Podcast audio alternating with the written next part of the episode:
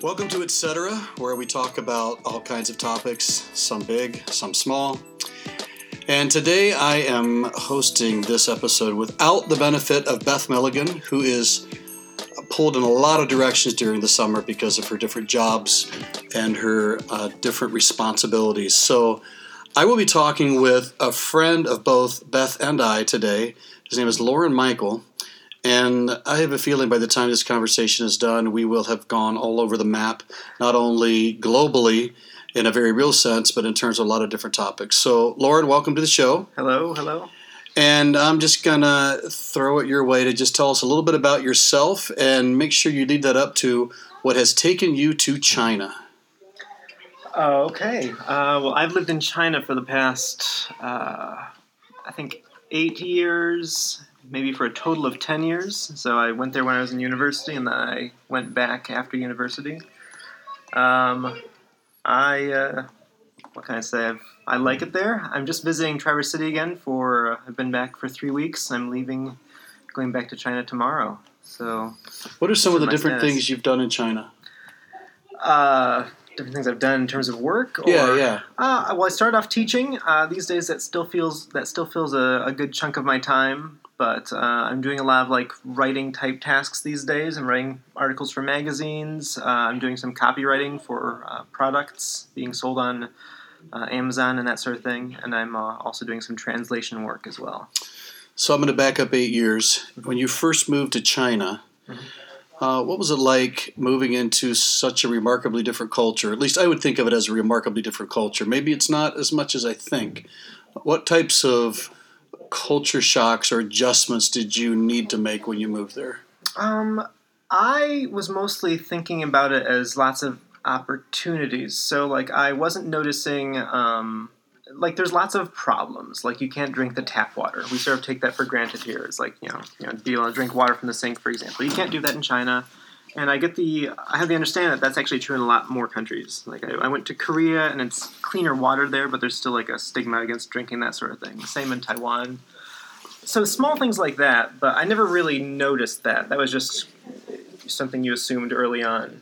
I was more positive. So it was sort of an opportunity to sort of start fresh, start a new life. I didn't really have anything I was abandoning, but it was just sort of an opportunity to sort of start fresh, which is always a nice spin on things. So, you and I have talked before about how China is an honor-based culture in some ways. Mm-hmm. How does that play out practically? Because I don't think of the United States as an honor-based culture. I'm not actually sure what I think of us as a blank-based culture. But I'm assuming there's a ripple effect of that, just because of the kind of the philosophical undercurrent in the society. How does that play out differently on a day-to-day basis? I'd say that different cultures are more or less honor-based, and I'd say more conservative cultures are more honor-based than less conservative cultures. So I would say, for example, the American South is more honor-based. That's not to say that all Southerners are more conservative, although I think that's not a bad sort of general observation or general stereotype of them in America. But you can have a honor-based culture that's more liberal than another honor-based culture. But I'd say in general it's more conservative cultures. And China is a super conservative culture. And it's getting less conservative just as things go. Put some definition to conservative, because when I hear that, I think of the Republican Party here in the United States. And so that conservatism would include things like, at least in principle, smaller government. That's why I clarified in principle. Mm-hmm. They would be against abortion. They would be pro-traditional family. They want their guns. I could give this list of things that we tend to associate with conservatism, but I feel like you mean something different than that when you talk about a connection between an honor-based culture and conservatism. Sure. Well, to go with abortion, for example, I think that's an incredibly significant issue. I wouldn't necessarily say it's a conservative, it's sort of an objectively conservative issue. It's an issue that conservatives in America are obviously deeply concerned about. That doesn't make it an issue that is deeply connected to conservatism necessarily, though. Conservatism is, in my mind, more about a focus on tradition, traditional values, and family. Sort of family is sort of like the sort of general unit that conservatives spend their time like focused on, that sort of thing. A conservative community may or may not support like abortion or anti-abortion policies or preferences and that sort of thing. So I'd say it's American conservatives may be somewhat unique in caring about abortion as such. You know, in China they had sort of the one-child policy, and conservatives in China ran the government. So obviously, you can't really say a conservative in China was against abortion, for example. Yeah, I hear you. It sounds like you're saying, tell me if I get this right, you're relating conservatism with the group of people that want to continue the traditional norms of the culture. And as we move around the world, those traditional norms can look very different. So we could have odd conservative bedfellows. Yes, absolutely. Okay. I'd say there's always going to be some very common threads. So, for example, in China, there is a deep focus on the family as sort of a core unit to care about. It's as a core sort of moral unit. Like you have sort of very strong sort of family values, like children being loyal to family, loyal to parents. You have... it goes to such an extent that there's like ancestor worship, which is people don't worship their ancestors per se, I feel like, in America generally, but it's like, you know, you still sort of honor your heritage in America. So it's, I'd say it's a little more secular in America, sort of that family aspect to it, but it's still deeply important, like your roots, where you came from, that sort of thing. So I'd say that's a conservative instinct that conservatives have, but again, it's not necessarily unique to conservatives even. People all across the political spectrum can feel those sort of conservative tugs on their moral and otherwise sort of heartstrings. But I feel like conservatives care about those maybe a little more deeply, or they focus on those things a little more, or they hang the rest of their ideologies on those structures. So I assume this would make a difference then in terms of how people form allegiances. If you're conservative, by your definition, your primary allegiance is going to be to your family. Mm-hmm.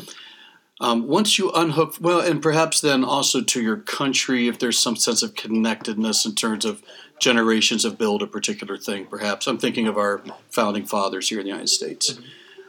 But it would sound then like a more liberal urging would be one that isn't necessarily tied into that allegiance and is much more willing to create allegiances elsewhere that might actually contradict the core of the conservative allegiance. Did that make sense?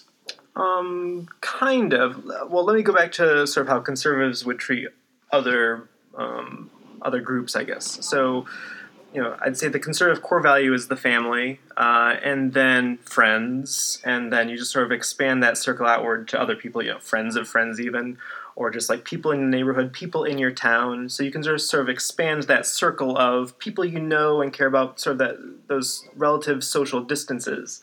And of course, the further away a person is, the less maybe they care, or the less they want to have to do with you, sort of the less they sort of enter into their thinking even. It might not be hostile, but it's just less a part of their circle of, you know, things that they're interested in and care about, per se.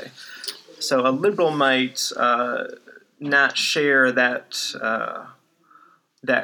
core preference towards family. And again, I'm going to say that conservatism is more of an instinct, so a liberal or a very non-conservative person of any political stripe is still going to feel that, you know, family connections with friends. You can't escape that. Like, we should have connections with friends. Yeah. Nobody wants to get away from that. But that's sort of a conservative instinct that ultimately other ideologies might sort of be pulling away from. They might retain them wholly too, depending on how they want to differ with conservatives in general. I'm going to circle back to, I mentioned some key issues in conservative camps here in the United States. One would be abortion. Another one would be the issue of marriage. And it can be very contentious. And anybody who follows anything on social media or even the news knows these continue to be hot topics that often generate more heat than light. Have you noticed in China that there are any particular kind of social or political issues that tend to be very divisive culturally?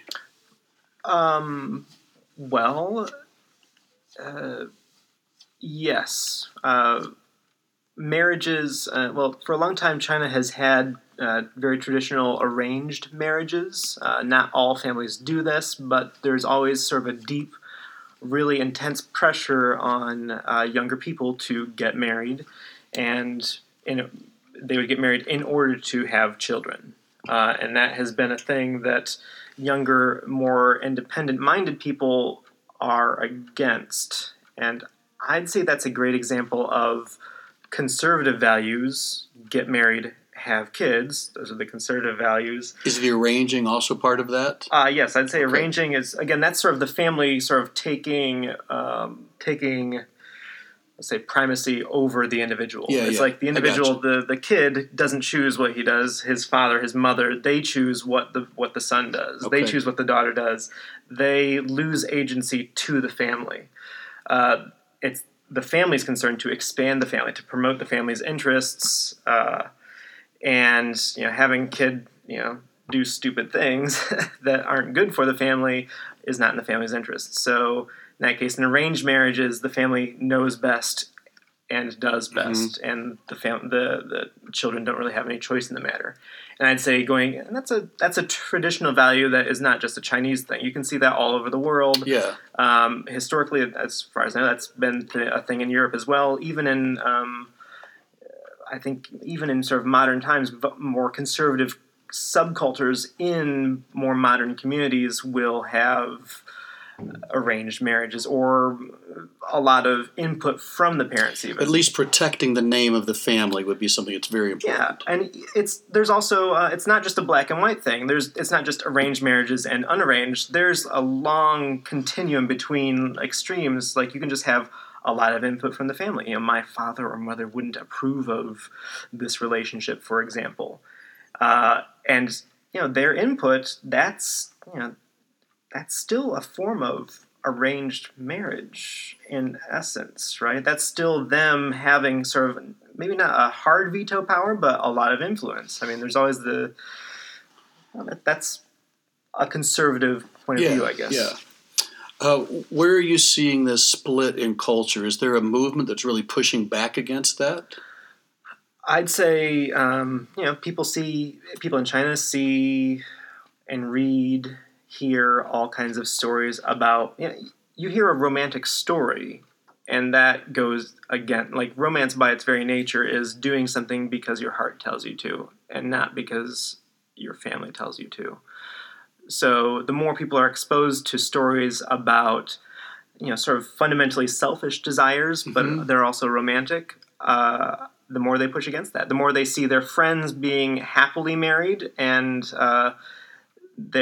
they feel their parents pushing them into an unhappy relationship with somebody that they don't like, the more they sort of rail against or feel that anger about that sort of situation. And I would guess the more we get Western entertainment influencing Chinese culture, most of the romances that we see that are put out by the United States, for example, would very much be follow your emotions, follow your heart, get swept off your feet. And the more that's ubiquitous in China, the more I would have to assume that becomes part of what's changing how people are thinking about things. Yeah, and I'd say that's of course not just a Western thing. Like, every culture in the world has individuals feeling, every individual has their own selfish desires, and we sort of charitably reinterpret those as romantic desires. And I feel like it's right to do that. Right. But really, it's sort of, if you're from the perspective of a family, it's pretty selfish for your kid to, like, want to do his own thing and, not be grateful and, follow the family's desires. Every culture has that. I mean, there's romantic stories in, as far as I know, every culture ever, mm-hmm. just because at our core as people, we all have those desires, and some of us more or less than others. We have regrets, our hopes and dreams, and that sort of thing. And that is sort of the impetus for those romantic stories and those sort of, this is sort of the key, those romantic and fundamentally anti-conservative stories, at least anti-conservative in that sort of family, filial piety, sort of like honor your father and mother, sort of honor their wishes sort of stories. So are you finding yourself, the longer you're in China, are you finding yourself drawn toward that more traditional conservative approach to the world, or has seeing it a little more clearly played out had the reverse effect and made you think, I actually like the more, I'll call it liberal approach to life? No, by much more liberal, the second part there. Like, just the more I see sort of very conservative families in that sort of like very top-down control, like from the father and mother, like them sort of exercising so much control over their children. I don't have that much contact with the parents, but I see how that's just messing up young people. Just people constantly being pressured to be in a relationship, even when they're not necessarily ready, is the thing. It's like people... The thing is, in China, the Chinese school system doesn't give students any autonomy until they're 18. So they spend their entire week, they literally only have maybe 2, maybe 4 hours of free time, of uninterrupted free time a week. You know, maybe on a Sunday evening if they finish a week. Yes. Wow. They don't have any autonomy. And if it's not doing homework for school, it's doing extracurricular classes or activities. You know, some of it's fun. It's like, you know, soccer camp, that sort of thing. It can be fun, but they're constantly busy and they don't have the time to do their own thing. So a lot of times Chinese kids, they finish high school and then that's their one opportunity. They have their university time to sort of explore themselves. And as soon as they're in university, that's when sort of the pressure starts to build to find somebody to start a family with. And it's immediate. And then as soon as you graduate, that's when it starts being really, really important. Like once somebody's in their late 20s and they don't have a husband or wife, people start to worry. And I feel like that's really terrible for the individual there is, if you get married, not because you want to marry somebody, but because your family wants you to marry somebody, that's good for conservatism, but that's terrible for the individual and that's terrible for romantic. And I feel like really healthy marriages, or just good relationships. That's not to say it can't work. There's been a lot of like successful arranged marriages. Yeah. But it's not something I would wish on anybody. So I'm fascinated by this 2 to 4 hours a week of free time. There's been a lot of discussion in the States recently about how ordered children's lives are. Mm-hmm. And this could be, it's not as ordered as what you're describing. But the way I saw this show up first was in a discussion about sports, because I used to do a lot of coaching. Mm-hmm. And they would take, for example, the basketball player. That if you were always in an ordered, structured kind of venue for playing basketball, you never really learned what it was like to just love the sport and to really kind of learn it at a deep level such that it became ingrained in you in a way that was somewhat natural. How do you do this? Pickup games. You throw kids in a gym for a couple hours and don't give them anything to do and make them figure it out. Like unstructured free time. And so that first started showing up at sports, at least where I saw it. I've seen it show up more and more in discussion of kids, especially those who live in very competitive cities, where in order to keep getting into the best schools, you have to keep building your resume. And maybe this is what's happening in China. I don't know. Mm-hmm. But you can't just go to class. You have to have X amount of extracurriculars. You have to be in these amount of sports, and you end up structuring your entire life. And it strikes me that... building a resume, basically. Yes, you're building your resume. And then you get out of high school, and you either go to university, you enter the job market, you do something like that. And now suddenly you're an 18, 19-year-old who's never gotten used to what it looks like to manage free time in a particular way. You might never have been put into situations where there is any kind of significant decision-making required, and now you're starting to make some of the biggest decisions of your life without having built any decision-making muscle. Mm-hmm. Would you see – I mean, that's one of my concerns here in the States. Do you see that same thing playing out in China? I feel like China's, like, been doing that for a long time. I don't know enough about the history of that to say why exactly it is that way. And it's not just China. Japan and Korea both are sort of notorious for, like, really hardworking high school, middle school, etc. students. And maybe less famously so, their university systems are really easy and relaxed. Like, they sort of assume that time is when young adults can finally get a chance to, like, relax and do their own thing. So the idea is they work really hard to pass a certain exam to get into the right school, and then once they're there, it doesn't really matter anymore. You got into the school, and now you can, like, as long as you got that stamp on your resume, that's what's really important. I agree with you, though. Like, there's sort of a danger of people not knowing how to manage their own time, or just, like, having to overstructure it. People, like, to me, it sort of suggests that maybe people just won't be that creative ultimately. It's like people won't really know how to use their time in ways that are interesting. They'll just use their time as ways to spend that time.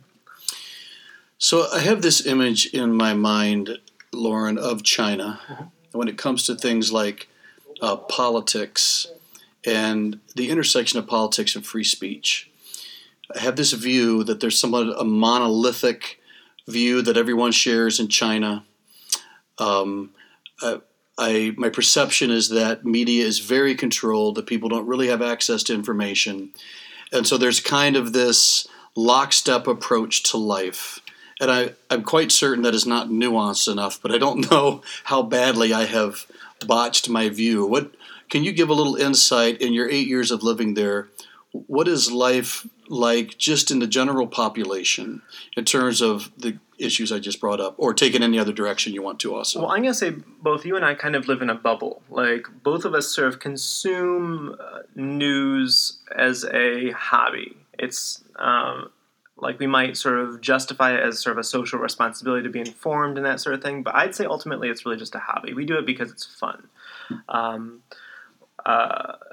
And in China, people are just sort of a little bit less inclined to do that just because it seems sort of like the game is fixed. Like, the hobby itself is, it's like you sort of know who's going to win. Like, you read the news, you know who's good and who's bad based on the news.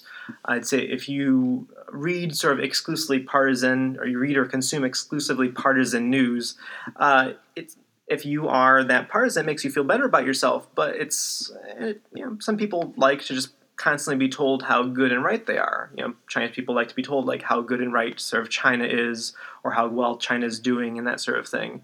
But a lot of people just don't read the news, and that's not just in China. That's in America as well. Like, we just don't really choose to spend a lot of time talking to people who don't really share, at least a few of our interests, who don't, play our games, read our books, listen to our music, go to our church, etc. We just tend not to spend that much time with them, so we don't really know about them. And so in China, there's people just don't consume the news that would maybe put them in lockstep. People hear about things that happen, something terrible or something very good happens. There's an earthquake. People hear about that, of course. But in general, people just don't read the news as much as you or I would. And so interpersonally, you see a huge amount of diversity. Now, other news is limited, so people's perspective on things is really limited in China,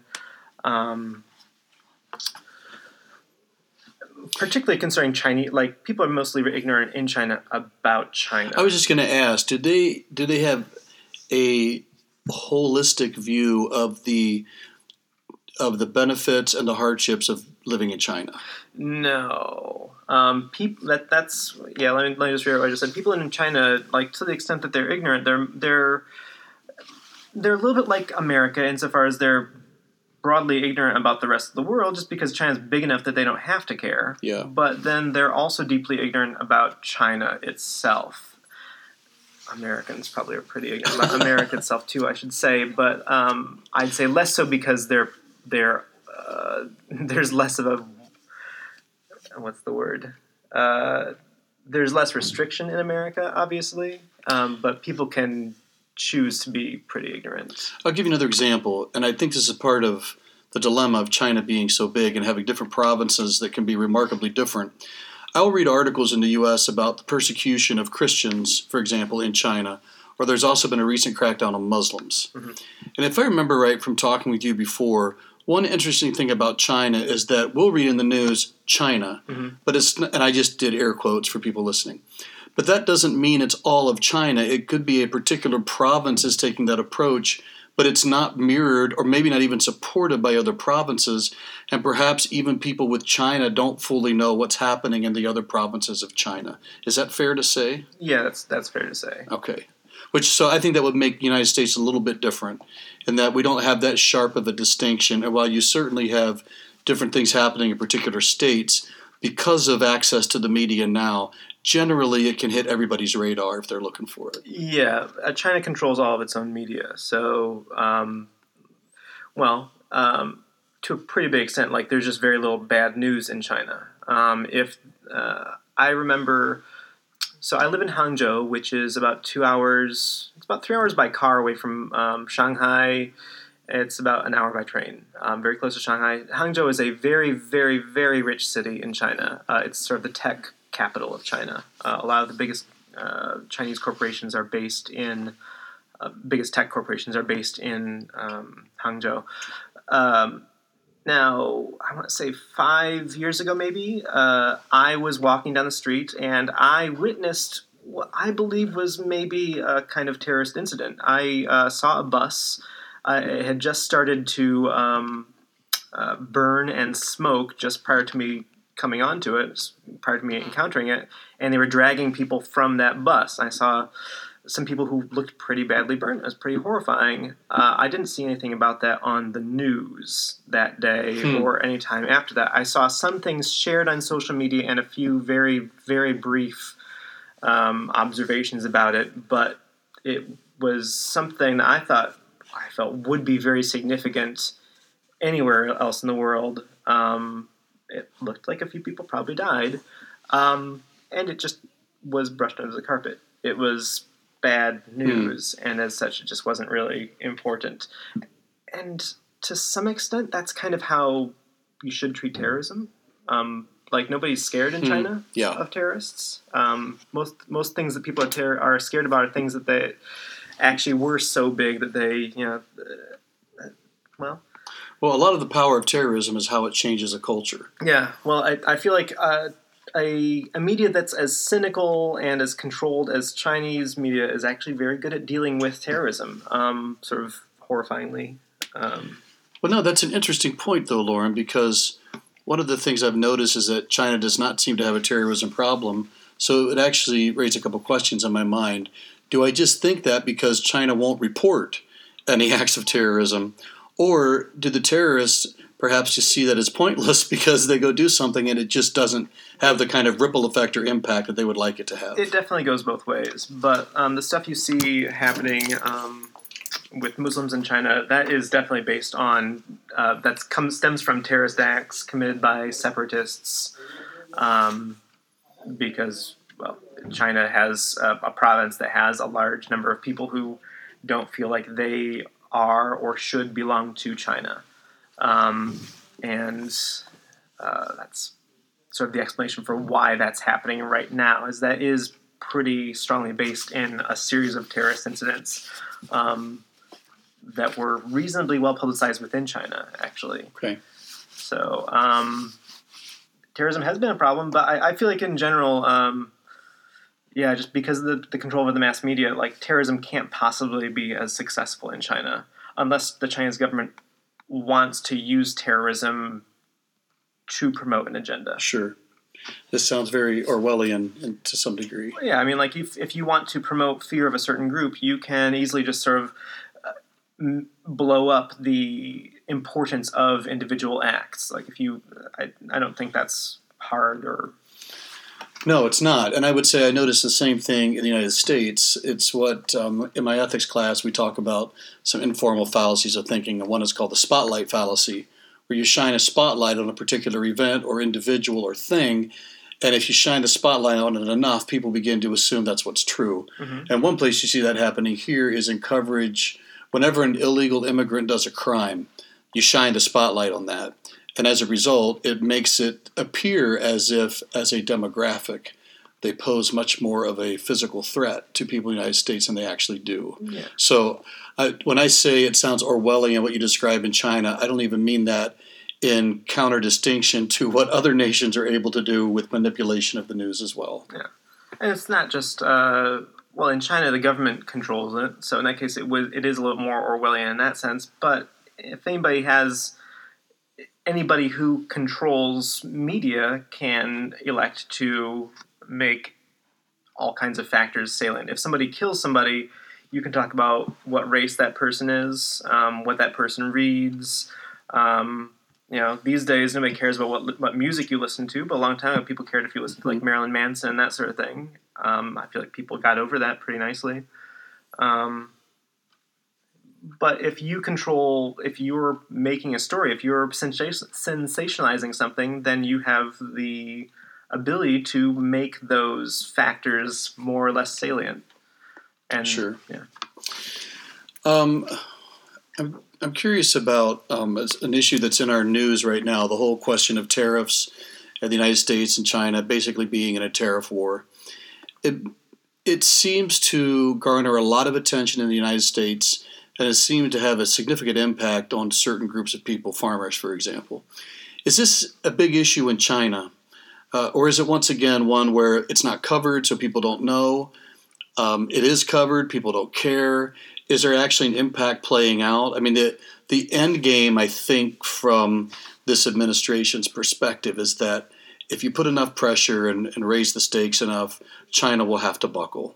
Do you get any sense for the Chinese response to this where you are? I personally have been insulated from this, but I do know that it is a big thing in China. Like, it's very important because Chinese industry is so, interconnected. But China is starting to decouple from the rest of the world, which is kind of in my opinion, a problem. It's like you want China to be as connected as possible. You just want those connections to be fair is the idea. But sort of a worrying trend that I haven't seen personally, but I've been made aware of is that China is starting to just sever more and more of its ties. It's making it more and more difficult for foreigners to do business in China, and it's making itself a little more self-reliant. So that's bad for a lot of people. And it is like the trade war is in part, that's not the reason, but that's certainly helping things along or adding more kindling to the fire. Since you moved to China, and like you said, it's been 8 years now, as you come back and visit the United States or just read about what's happening, because I know you're a very avid follower of current events. I'm wondering if you, as you think of the United States, are there certain things that you now contrast with China in such a way that you think, this was pretty good. This might have been a better system to live in than I realized. And are there certain things that you look at now and go, actually, I think this might not have been as good as I thought? Like, is distance giving you a perspective on the United States where it's revealing some things that might be better than you thought, but also some things that might be worse than you thought? The most obvious thing is just like freedom of speech, I guess. I feel like this is one thing that America just happens to do better than the rest of the world. Like, I'm a pretty big America cynic about America being, air quotes, like the greatest country in the world. Free speech, though, I feel like is great. And so I'm very grateful for that, and also just sort of seeing American media's influence in other countries, like just America, or even just well, American and British media, let's say, like Harry Potter, for example, I feel like is unbelievably popular in China. Likewise with the Marvel films, just like those big like tentpole movies just do a lot of work at sort of making, let's say, Western values acceptable, at promoting Western values in places that would otherwise not really have a good window into them. Like those movies are just fantastic at spreading values that I share, actually. Okay. So I'm really grateful to Hollywood and to free speech laws. I feel like they're great for promoting art. Also music, same thing. It's like people can, listen to all kinds of music. Music is a little less influential in China than movies, but it's still a big factor there. So I've always been happy with all those things, but even just sort of the garbage, trashy movies, I feel like they still have value when they're sort of garbage by sort of artistic standards, but they're still fine by just sort of like promoting, even sort of like dumb American values are still pretty good compared to a lot of the values that they come up against, I feel like. And there's a lot of bad American values too. I'm not talking about those, but sure. A lot of like stuff that's not very artistic can still be ultimately culturally valuable, even if it's not that significant per se on its own. Is there anything you've noticed in China that you think they do better than we do that you would like to see grow here? I have to think about that. Well, yeah, they're much better at building cities. They have, I feel like there's almost too much autonomy in cities in America. We can't build cities that work relative to China. And it's not just China. Japan's much better at it too. Taiwan, Hong Kong, which has a different system than China, even if it's technically part of China. Singapore, like that part of the world has figured out how to do cities really well. And they're great at developing cities that work. My favorite thing, living in Hangzhou, which again is just a really well-connected city, just because it's a tech hub capital of China. It's unbelievably clean. There is biking infrastructure everywhere. It's a huge city, but I don't own a car there. I don't want to own a car there. I don't have a need to own a car there. In part just because there's great mass transportation, but also just because I can ride my bike anywhere in town. There's always a really nice, safe, and like segregated from the rest of the roads, like bike path for me. So yeah, I'll say just building infrastructure and, saying to the not in my backyard type people, like, look, the needs of you, the individual homeowner, are maybe significant sometimes, but we have a city to build, I'm sorry. And I like that.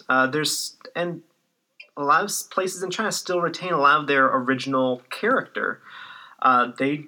China's been building like big stuff for a long time, and they've been really good at that. So I like that. Yeah, I'm very pro big cities, or just very into developing cities in like good and meaningful ways, and I feel like China is not alone in just being very good at that. All right, I don't even know how long we've been talking, Loren, but I think I need to get us to our last official topic.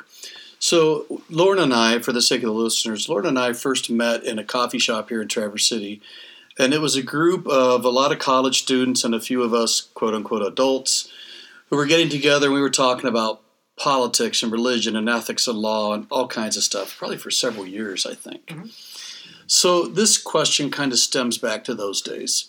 Growing up in the United States, which is in some ways a Christian nation in the sense that Judeo-Christian values were very formative in its history and at least has a lingering kind of impact and formation of everyone who lives here, whether they think of themselves as Christian or not. Mm-hmm. Moving to China, which that's just not part of Chinese history. They would have come from much more of a strict more of an atheist background, but it would be Buddhism. Is that correct? Yeah. Shintoism, perhaps both of those. Well, Shinto's a Japanese thing, but more Buddhist, definitely. Okay. Buddhist, Taoist, yeah. And I know you have visited South Korea. You visited Japan. You've had interesting experiences in a number of places in that area of the world. Mm-hmm. But I'm just curious how living in these very contrasting cultures in some ways in terms of the history of the more spiritual and philosophical nature of development.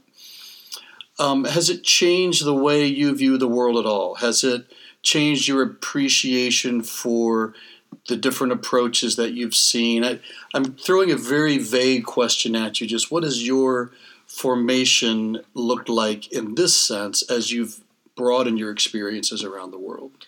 Well, first of all, let me say, like, a long time ago, maybe I would have, I'll say, ignorantly disagree with you about, like, America being Christian, that sort of thing. Like, my views on that have evolved pretty significantly. I totally agree with you about sort of Christianity's importance and, what's the word? It's omnipresence in American culture, I guess. It's kind of the hum in the background, if nothing else. Exactly. Yes, I would not disagree with that at all. I totally agree with that. At the same time, it's really hard for me to, like, pick out any one string or thread about, like, how exactly that's informed me. It's just a realization. You read enough history, sort of big history books like Guns, Germs, and Steel, that sort of thing. Mm-hmm. Things that sort of tell you, like, here's how the world has evolved. The more of those kinds of things you read, the more you just sort of suss out, like, these kinds of, like, big imperceptible factors that have shaped cultures over time. So it's really hard for me to say that, like, China is different because of its particular religious background or that sort of thing. China's very different culturally than America. And it's always hard to talk about big culture things because there's always exceptions. So, like, one thing is, for example, in China, a strange thing happened. My first year there, when I was back in university, this is in 2007. My first winter there, I slipped and fell on some ice, and I didn't know it, but I lost my wallet. My wallet fell out of my pocket. It had my ID in it, and my credit cards, and a bunch of other things. I went back to my dorm, not knowing that I'd lost my wallet, and I felt around my pocket, and then realized. And as I was frantically calling my parents to cancel my cards, a security guard came to my door, a college security guard came to my door and told me some people had found my wallet. And it had had about $120 US in it, and they just brought it back. And that's something I wouldn't have expected in China. And these days I still wouldn't expect that to happen in China, but it did. So there's always exceptions like that. Like that changed my assumptions about China somewhat, but I still feel like just in general, there's a lot less, care about people you don't know in China. People, you know, if you see somebody stealing from somebody else on the subway or bus or whatever, most people will just sort of revert to that's not my problem. That's their problem. Most people won't stand up for other people. Whereas in the United States, you'd be likely to have at least one bystander step in and try to stop it. Yeah, I feel like the somebody else's problem instinct is pan-cultural. It's all over the world. But some cultures do better at sort of, you know, having one guy stand up and do the right thing than others.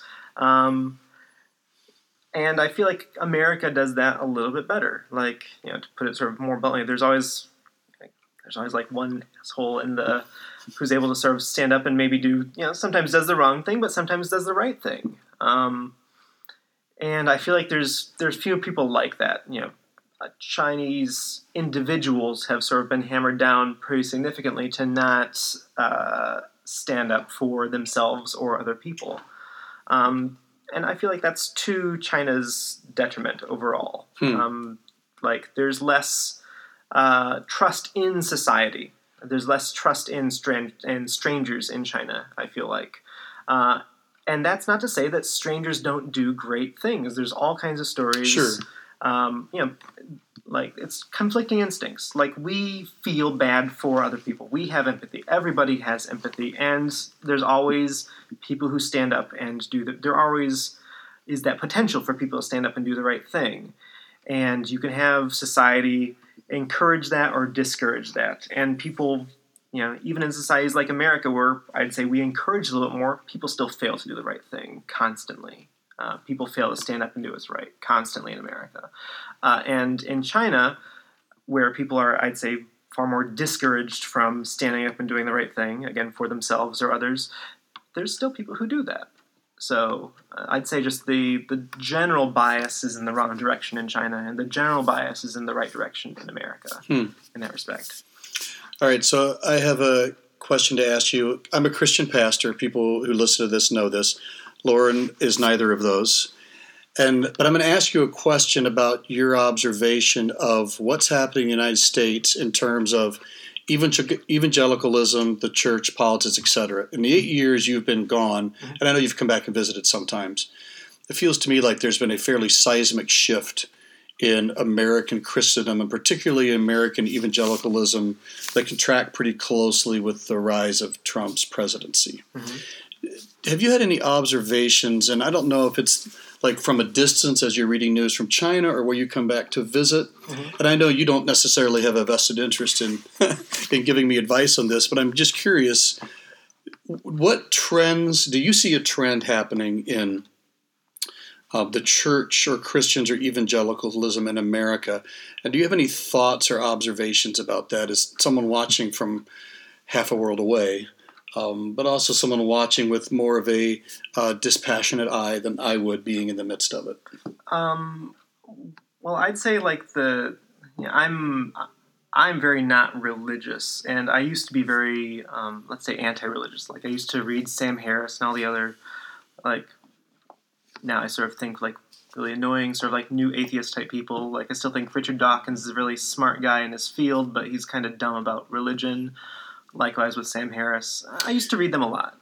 I used to think of you as what I would call an angry atheist. Yeah. I haven't thought of you like that for years. Yeah, I would say I used to be that way, definitely. Well, it's strange. Like, I've come to appreciate Christianity a lot more, again, just reading, let's say, big history books. I've come to see sort of religion just as a I'd say... Well, to me, it's not necessarily a correct thing, but I'd say it's still a valuable thing. It's not... it doesn't poison everything. Yes. It doesn't poison everything. And that's when the recording of the podcast I was doing with Loren faded out, and I'm not sure why. So I have to chop off the last 3 or 4 minutes of our discussion, and I apologize for that. But thanks again, Loren, for taking the time to talk with us here at Etcetera. If you'd like to listen to more of our podcast, go to etceteratc.blogspot.com. Thanks again.